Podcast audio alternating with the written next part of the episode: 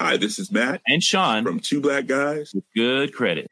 From a local business to a global corporation. Partnering with Bank of America gives your operation access to exclusive digital tools, award winning insights, and business solutions so powerful you'll make every move matter. Visit bankofamerica.com slash banking for business to learn more.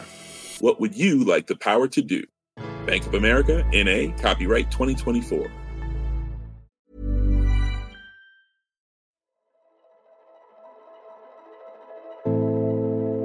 Did you know that the number zero is younger than all the other numbers?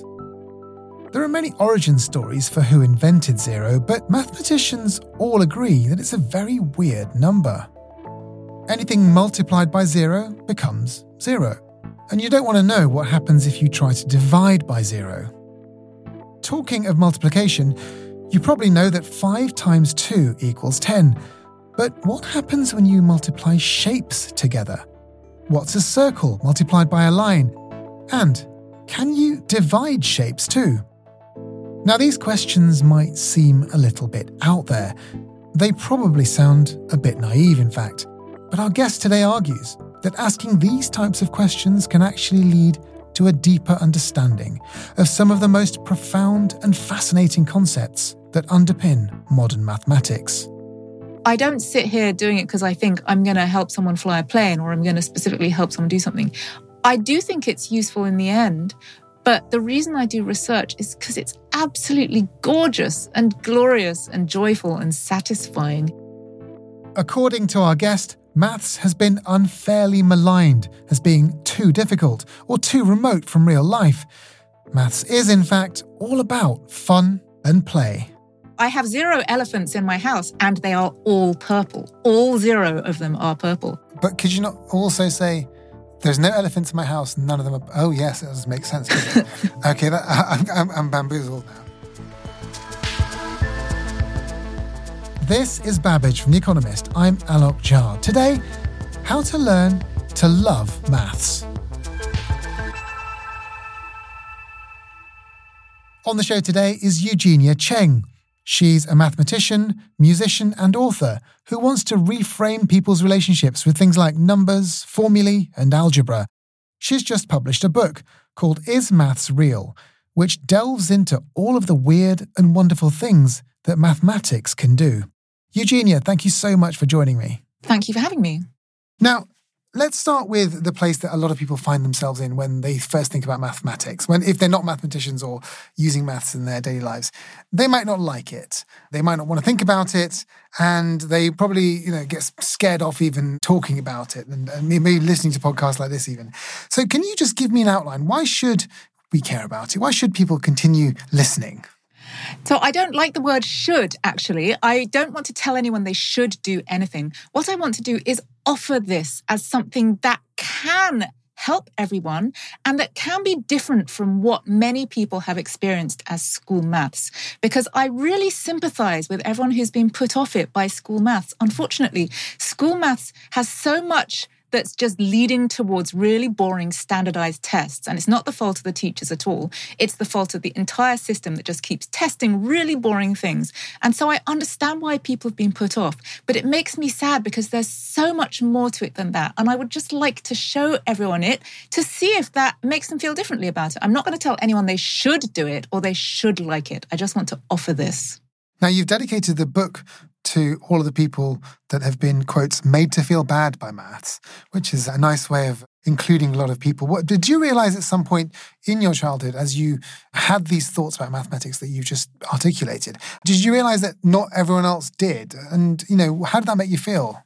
Yes, I did realize that because I did get celebrated a lot for being good at maths when I was young. I could see that other people were really feeling bad about it. And unfortunately, I could see them getting upset and feeling humiliated in class. And I wanted to help them. And so I always wanted to try and explain things to my friends. And quite as far back as I can remember, I enjoyed trying to and often being able to help my friends understand things that they previously couldn't understand. And this has really driven my vocation in education. Your friends must have loved you for having uh, someone who, who could just don't know if they explain all the maths to them all the time. I would have loved someone to do that to me at school. Have a nice resource that isn't the teacher. Don't. Well, we should all help each other. And unfortunately, maths and education in general are often too much about competing, where we praise the people who do best and come top. And I would love to see it so that we praise people who help each other more rather than trying to get people to come top, which kind of encourages them to make other people do worse. I'm curious to know, you know, obviously as a child you were interested in mathematics and you were good at it, but how did that develop into where you are today, into a career in mathematics as a, an academic mathematician, basically? So, you know, I love mathematics too when I was young and I used some of it in my university career and everything, but I didn't become a mathematician because I'm, I remember thinking at some point, this is just too abstract. I always loved the abstract world. You see, I was just waiting for it to happen because the stuff that was at school seemed too limiting to me. And honestly, I wanted to be a mathematician ever since I was very small. I do feel like, as a research mathematician anyway, I get to just play all the time in my head because maths is about playing around with ideas and seeing what you can come up with. And I've said sometimes before that it feels like playing around with Lego. It's just that the Lego is abstract Lego inside my head, which has the benefit that First of all, you can do it anywhere. You can do it while you're walking up the street, sitting at home, waiting for a bus, sitting on a train that's delayed. Plus, you don't have to keep buying more pieces because as long as you have the imagination to dream up more pieces, you can always have more pieces. Now, I'm not sure that people listening to this will include in the same sentence the words mathematics and play, but by the end of this podcast, I'm hoping that they will. So, can you just define, first of all, what do you mean when you say play? Is it as fun as it sounds? It's fun to me. That's always one of those answers, isn't it? It's fun to me. well, well, well, different things are fun to different people, right? I mean, jumping out of planes is fun to some people. It's not fun to me at all.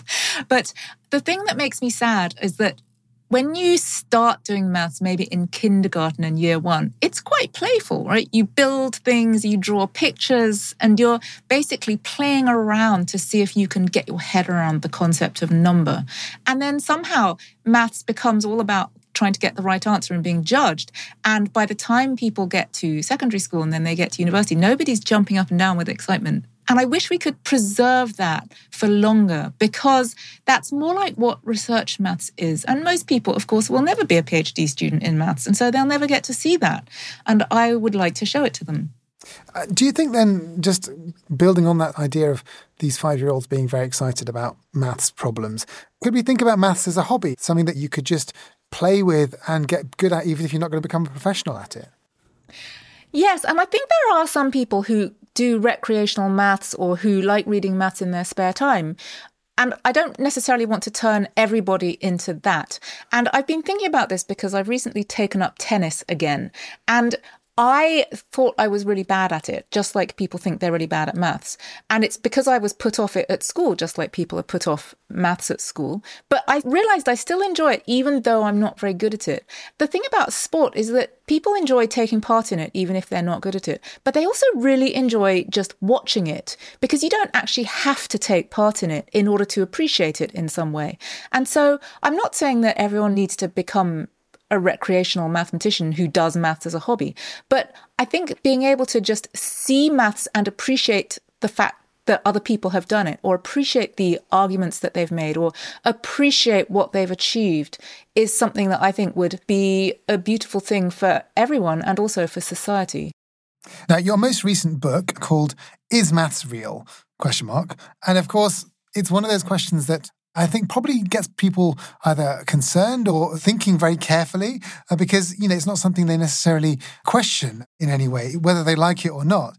So, you know, I'd like to know what you mean by that question. Why would you question the reality of maths? I mean, it's all around us, it's useful every day. We can't do science without it. Why on earth would you question it? The subtitle of the book is How Simple Questions Lead Us to Mathematics' Deepest Truths. So I would like to stress that it's not a whole book about whether or not maths is real. It's a book about why there are questions that are very simple to pose, but very, very difficult to answer. And in a way, that's a very terrifying aspect of maths. But to me, it's one of the most powerful and fantastic aspects of maths that small children can ask a naive sounding question that actually leads to very deep thoughts. And whether or not maths is real is a difficult question. But I don't think is maths real is quite the right question, or at least we need to unpack it a bit further. So, first we say, well, what does real even mean? Is anything real?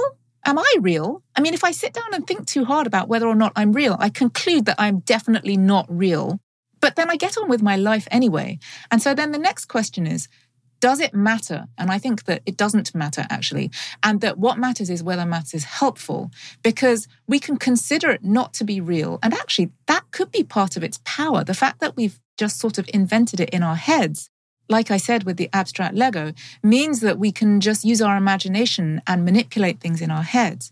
Now, some people use that to denigrate maths and say, oh, this is all made up, which means it's useless, which I think is kind of funny because fiction and films and music, that's all made up, but it enriches us and it can also teach us about reality, even if it is made up. Well, let's ask some of the what you call simple questions. You say that the simple questions get you digging and thinking about the world in a slightly different way mm. and lead to a richer understanding. I'm going to just throw these at you, and you can help our listeners to sort of think about these questions in slightly different ways. So, the most basic one then what is a number? Yeah, what is a number? And this taxed to mathematicians so much that a, couple of hundred years ago, some of them sat down and went, Oh dear, we actually don't know what a number is. We'd better sit down and figure this out. And then they started all over again. And that was kind of when mathematics got its foundations from the beginning again, because mathematicians realized they didn't know how to answer that question. And so now we can say, well, how do numbers come about? And it comes from spotting patterns where you go, if I take one banana and another banana, oh, there's this kind of quantity of bananas. And if I take an apple and another apple, then the same thing happens. And if I take a chair and another chair, then the same thing happens. And so, is there something I can say about this so that I don't have to list every object and say that if I take one of them and then another one, there's this quantity? There's a pattern going on what if I give that a name so that I can refer to it?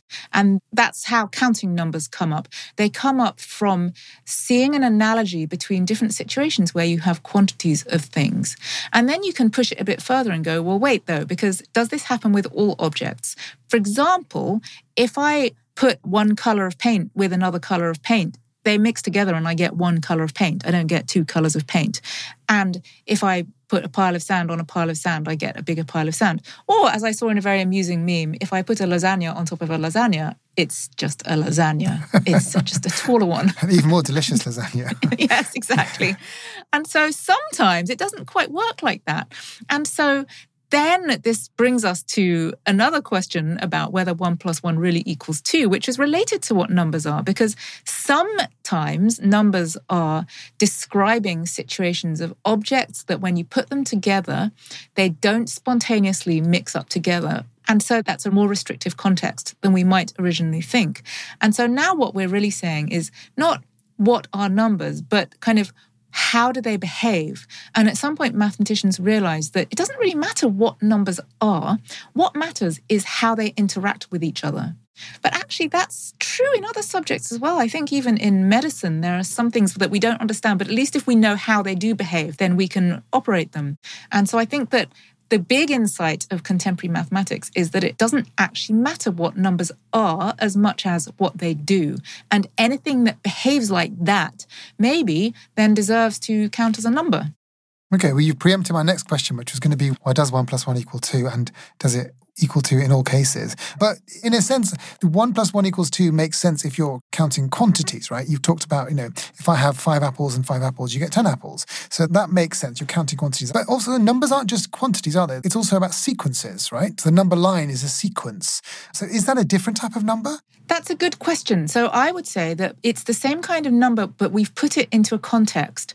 And I love talking about context because I think that maths is more about what is true in particular worlds and then what can be true in a different world. So, one big misconception about maths, I think, is that it's about absolute truth. And I don't think it is about absolute truth. It's about understanding what context things behave in and in what context they behave in some other way. And so when we put numbers on a line, we're just kind of giving them somewhere to live in relation to each other. We're having a better understanding of them because we have put them in relationship with each other. And that is a very profound mathematical thing to do, actually. When we teach children about number lines, it's really profound. And I think that we should draw more attention to that.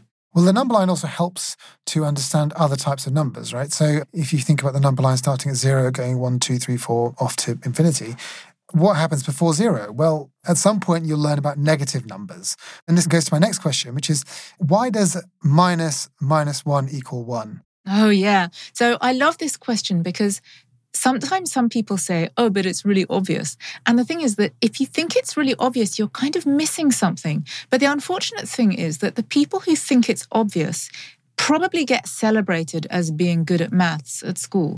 And the people who think it's baffling then end up thinking that they're bad at maths. But actually, it typically isn't really explained why it's true at school. And so I think that being baffled by it is kind of the correct answer. And that thinking it's obvious is really kind of not the correct answer. And so there are many ways to think about negative, negative one, but the way that abstract mathematicians think about it is that the negative of negative one is just whatever you need to add to negative one to get back to zero. And it's a bit like turning a piece of paper over. If you turn a piece of paper over, then what do you need to do to get back to the beginning? Well, you turn it over again. And so if you've turned it over once, then what do you do to get back to the beginning? You turn it over again. But that isn't ever really explained. And it's kind of a shame to me so pluses and minuses, people are almost certainly familiar with. You know, if you add one plus one equals two, and you know one minus one is zero, and all of that. But addition and subtraction are related because one is the inverse of the other. And it's the same with multiplication and division, but there's a deeper sort of relationship between them. There is a deeper relationship because multiplication comes from repeated addition. And it doesn't have to come from repeated addition, but that's one way of thinking about it. And what we often do in maths is start with one way of thinking about it and then expand our way of thinking about it to let more concepts in. Because if we think about multiplication as repeated addition, then we get a bit stuck if we're trying to multiply by fraction, for example, because how do you add something two and a half times? That's a bit more peculiar. But if we think about sort of making a grid of things, then we can expand our notion of multiplication to include, say, shapes because we can take a circle and multiply it by a straight line by sort of extending the circle in the direction of a straight line for as long as the straight line went along. And if you take a circle and you kind of extend it in the direction of a straight line, you get a cylinder. And that's how multiplication of shapes happens. And that's one important step in the development of maths, where we start with a more simple concept and some things we know how to do there. And then we go to a more complicated concept and see if we can replicate the stuff we did before in the more complicated world. And so I like the idea of multiplying shapes. Mm. It's obvious when you talk about it now, but I hadn't ever thought about it. I, I always thought you multiply numbers together, but you multiply shapes. Can you divide shapes too? That's a really good question. and so division is about the inverse of multiplication. And not all multiplication can be undone, right? That's what's really meant by you can't divide by zero. Now, maybe that's another question you were going to pose. We'll come to that, yeah. And I've preempted it. But the reason that you can't divide by zero isn't that you can't, it's that how would you undo the process of multiplication by zero? Well, multiplication by zero collapses the whole world to zero. And so, how do you undo that? You've kind of collapsed too many things, so you can't undo it. And in the book, I think I said it's like making a code where you turn every letter into the letter X. There's no hope of ever undoing that code. No one's ever going to be able to decode your code if you turn every letter into X because you've collapsed everything to a single thing. And that's why you can't undo the process of multiplication by zero. So let's think about whether we could undo the process of multiplication by a shape. Well, if you take a circle and multiply it by a straight line, you get a cylinder. Is there any shape that you could multiply the cylinder by to get it back to being a circle again? It's not clear to me that you could because you would have to kind of collapse it rather than just doing a multiplication. And do you know, I've never thought about this before. It's a great question. I'm going to go away and think about it for the rest of the day now. Okay, well, there's your next PhD uh, paper there in that case. But we talked about zero, and we've kind of been avoiding it in the number chat earlier. But zero is a bit strange, isn't it? Um, it's, Yeah. it's not like the other numbers. Mm. You said we can't divide by zero because there's no inverse to it, which is an interesting way of putting it. But what is it about zero that makes it so strange? And before we even get to that, I mean, who came up with the idea of zero? Oh, now you're asking. I'm not a historian of maths, so I can never remember this kind of thing. But it took ages, it took ages for people to come up with the concept of zero. You'd think it'd be obvious. Well, we think it's obvious, but we're being a bit patronizing to past people because Yes. it's a thing representing nothing. And I think it's really great to sit down and think about how weird that is. Especially if we ever are trying to explain maths to small children, because if we have forgotten how weird things are, then it's very hard for us to explain them to children who are finding them weird. And zero is weird because it represents nothing. How do you do that? So I think one story I tell in the book is the day I realized with great glee that I owned three three hole hole punches and two two hole hole punches and one one hole hole punch. And I said this on Twitter and someone said, You also have zero zero hole hole punches. and I thought this for a second and I thought, I don't know that that's right because I think maybe every object I possess is a zero hole hole punch because they all can punch zero holes. And so that's what's weird about zero. A lot of weird things happen when you think about zero. And I had a maths friend recently who told me what I thought was hilarious, and maybe no one else will find this hilarious, but they were playing 20 questions and they couldn't get it for hours. And they were playing it with another mathematician. And the answer turned out to be the empty set. And the empty set has nothing in it, it's a thing representing nothing. But basically, everything that you ask to be true about it will be true. Because you can say, is everything in this set purple? Yes. Is everything in this set a person? Yes. Do all the people in this set like the same things? Yes. And so everything is true because there's nothing there, which is another really weird thing about zero. But that doesn't make sense. How is that true? And if there's nothing in the empty set, then there's no purple things in it. There's no people. Right, but it. every single thing in it is purple. but th- there's nothing in it though. Th- th- So There's right. I have zero elephants in my house and they are all purple. All zero of them are purple. It's called a vacuously satisfied. But could you not also say there's no elephants in my house? None of them are. Oh yes, that doesn't make sense, does it? Okay, that, I'm, I'm, I'm bamboozled now. So zero is a strange concept, but it's completely necessary. Uh, But it came along a lot later than the other numbers. But I just wonder, what did people do before it? You know, how did they conceive of nothingness, or did they not? Well, it's a good question. I think that they didn't. And that's the thing. You say it's completely necessary, but I wouldn't say it's necessary. I just think that it really, really impedes you if you don't have it. And so it just depends what you're trying to do. If you're trying to do any kind of trade, unless it's a really basic trade. So with really basic trades, you could kind of show someone, I don't know, this is a bit simplistic, but you could show someone a canoe that you've made out of a tree and then you could point to their cow and then you could say, I'll trade you this canoe for this cow. And I think the reason that zero didn't come up is because you're never trying to trade zero things for anything. I mean, maybe these days people are all the time, aren't they? But in those days, you probably weren't. You wouldn't go around with zero things and go, hey, I'll trade you these zero things for your cow. You say that people don't go around wanting to trade zero things, but I actually have zero purple elephants here in the studio if you wanted to buy them. so, Oh, well, I will absolutely trade them for all of my zero solid gold elephants that I have over here. okay, fantastic. We'll be back with Eugenia in just a moment. She'll explain how learning some maths could make us all a bit more empathetic.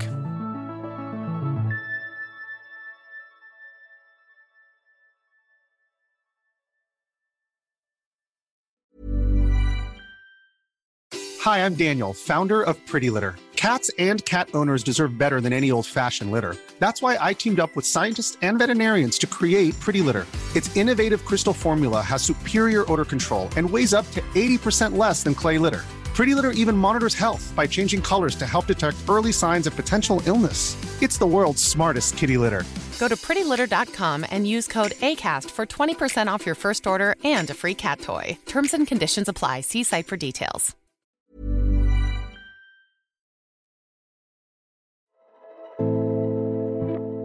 Today on Babbage, we're talking to the mathematician and author Eugenia Cheng.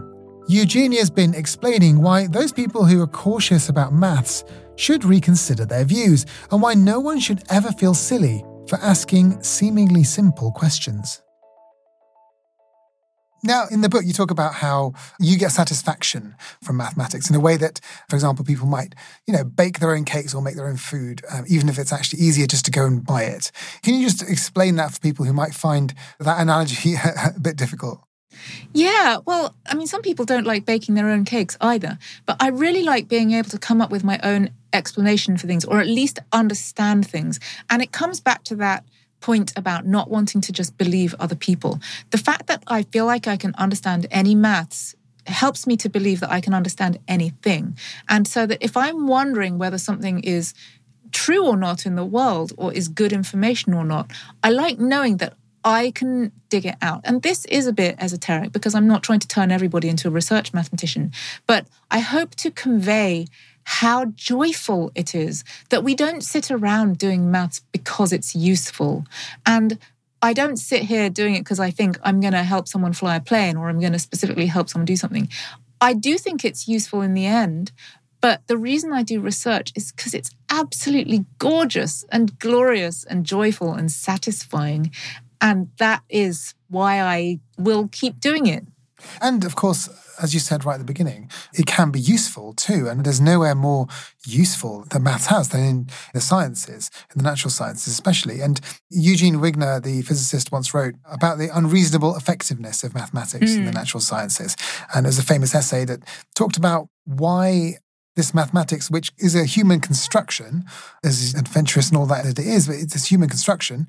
Why is it that it can explain theoretical physics and makes predictions and things so well? We still don't really have an answer to that, do we? I mean, it's still something that is kind of a mystery. Yeah, it is a mystery, and I think it's a wonderful mystery, and and trying to answer that question and marveling at it. And I don't think we should dismiss that kind of question because it is a kind of a mystery. And I think to me, it is related to the fact that there's a surprising amount of agreement among mathematicians. Maths can make progress in a way that other fields can't, I think, because mathematicians really agree about what is true. Because when someone's proved it, then it's true in maths, and there isn't any arguments about it anymore. And so we have this extraordinary level of agreement. And to people who are skeptical about maths, it can look like it's a conspiracy or that everyone's being brainwashed because in their worlds, there's no other way for everybody to agree with each other about things. And I think that's a real shame that it looks like a conspiracy when really what it is is that there's a really clear framework and that everyone working in maths is working in the same framework. And that's why we come to the agreement. And that's one of the reasons I would really like maths education to be better for the sake of society. Because I think that if we have too many members of society who are really skeptical about maths and think that it's all been made up in a conspiracy, then we can't convey important ideas about the world. And we've seen, unfortunately, many examples of that recently with the pandemic and with climate change and other things that I won't dare mention. Okay, well, let's dig into that a little bit because mathematics' relationship with society is really important. And I think people, as we've alluded to, who don't like mathematics or feel like it's not for them, they might get suspicious of people using mathematics to explain the world to them. It's actually dangerous in many respects, mm. isn't it? Uh, when it comes to understanding, as you said, uh, whether vaccines work or whether climate change exists and all these sorts of things. And I'm not suggesting that people like that are always blaming mathematics for it, but I just wonder is the way that we're taught maths and then how that affects our relationship with it. Is there something wrong with it, in your view? Yes, I think there's a lot wrong with it. And I want to reiterate that I'm not blaming the teachers because their hands are really tied by the system that's been imposed on them. But I think one of the big problems is that we focus much too much on the content that we're teaching to people rather than the attitude that we are leaving them with. And I think that too often it's taught as arbitrary rules that get passed down in a very autocratic way. And I think most people don't like autocracy. Most people don't want to be just told what to do without any reason behind it. And so when maths comes across as being autocratic, then I think it is understandable that people rebel against it and reject it. And I think that the other aspect of this is that instead of focusing on getting people to be able to do maths all the time, there should be a component of getting people to be able to follow it. And for example, when we talk about the very traditional form of education of reading, writing, and arithmetic. Listen to that. For reading and writing, we acknowledge that reading and writing are separate things, that being able to produce writing is a separate skill from being able to understand other people's. But with arithmetic, or if we more broadly say maths, we seem to have conflated the act of doing it with the act of imbibing somebody else's, understanding somebody else's. And I think that we should separate those out again and acknowledge that even if you can't do it, being able to read other people's maths and follow it is a really important skill. Okay, so if there's something you could do to change that, there's probably many things we can think of to improve maths education, but just is there a simple thing that can be done to encourage people's interest in it and tamp down any bad ideas or thoughts they might have going forward? Oh, a simple thing. Oh dear, I was going to say something like abolish all standardized tests. That's a simple thing. There you go. Okay, good. Well, I think doing that would be great because those things just focus on such a narrow view of maths and it encourages people to do rote learning and just learning algorithms for passing the test and doing well rather than exploring, developing an understanding and appreciation, or just being able to follow what other people do and get a feel for things. And it is kind of slower. It's slower to explore and get a feel for things, but it lasts for longer. And what's the point of rushing towards a high score in those tests if nothing stays with you? And so, if we could get rid of that, I think it would really help. What do you think the value of learning about maths is? Especially abstract and theoretical maths, for the vast majority of people who probably won't go on to do careers in academia or even science or even use it really that much in their daily lives in the abstract ways. And you talked about joy and the gorgeousness of it, and I get that. But I think for everyone else, what will understanding some of this abstract maths or the concepts behind them, what will it give them in their appreciation and sense for life? I think that abstract maths is actually something we can all use in our daily lives because it's about thinking clearly. It's about using our brains well and using our brains logically and being able to understand concepts. And even it's about being able to understand other people.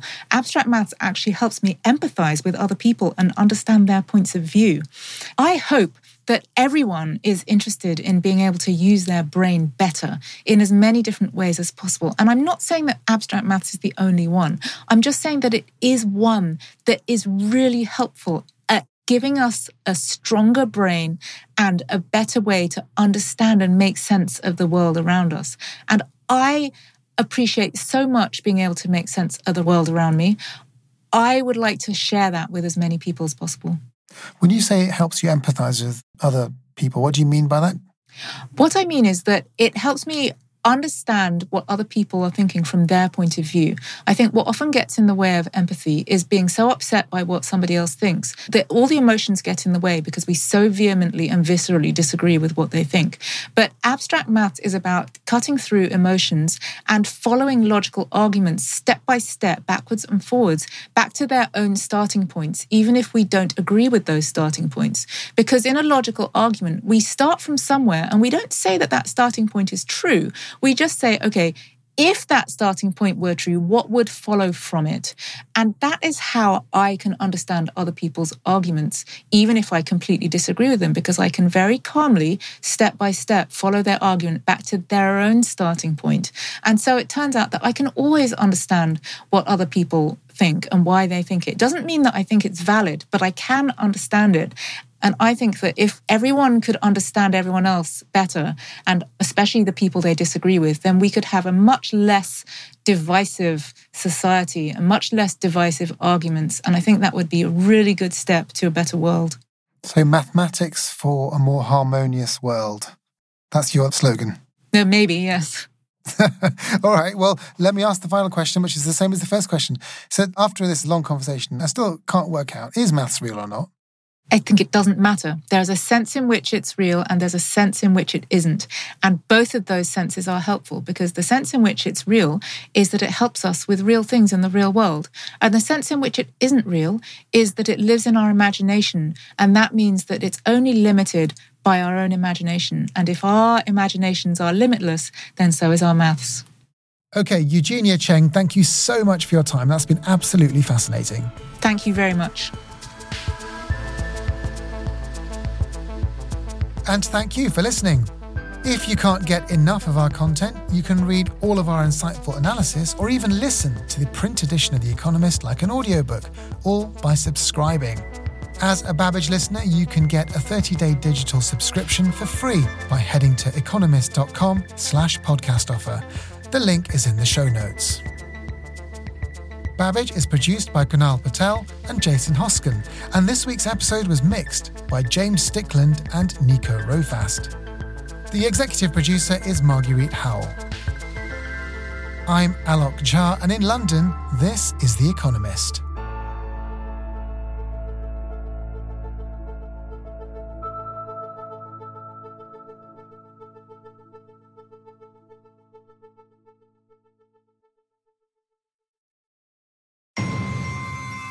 The world is unpredictable, but it's also understandable. Economist Education offers a six week online course on international relations. Designed by The Economist editors and invited experts, it gives you the knowledge and insight to navigate the rapidly changing worlds of geopolitics, business, and technology. And as a listener, enjoy a 15% discount with the code POLITICS. So sign up now at economist.com forward slash international relations.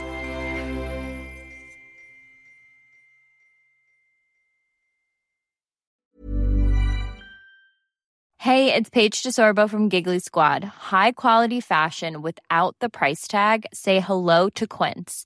I'm snagging high end essentials like cozy cashmere sweaters, sleek leather jackets, fine jewelry, and so much more. With Quince being 50 to 80% less than similar brands. And they partner with factories that prioritize safe, ethical, and responsible manufacturing. I love that. Luxury quality within reach. Go to quince.com slash style to get free shipping and 365 day returns on your next order. Quince.com slash style.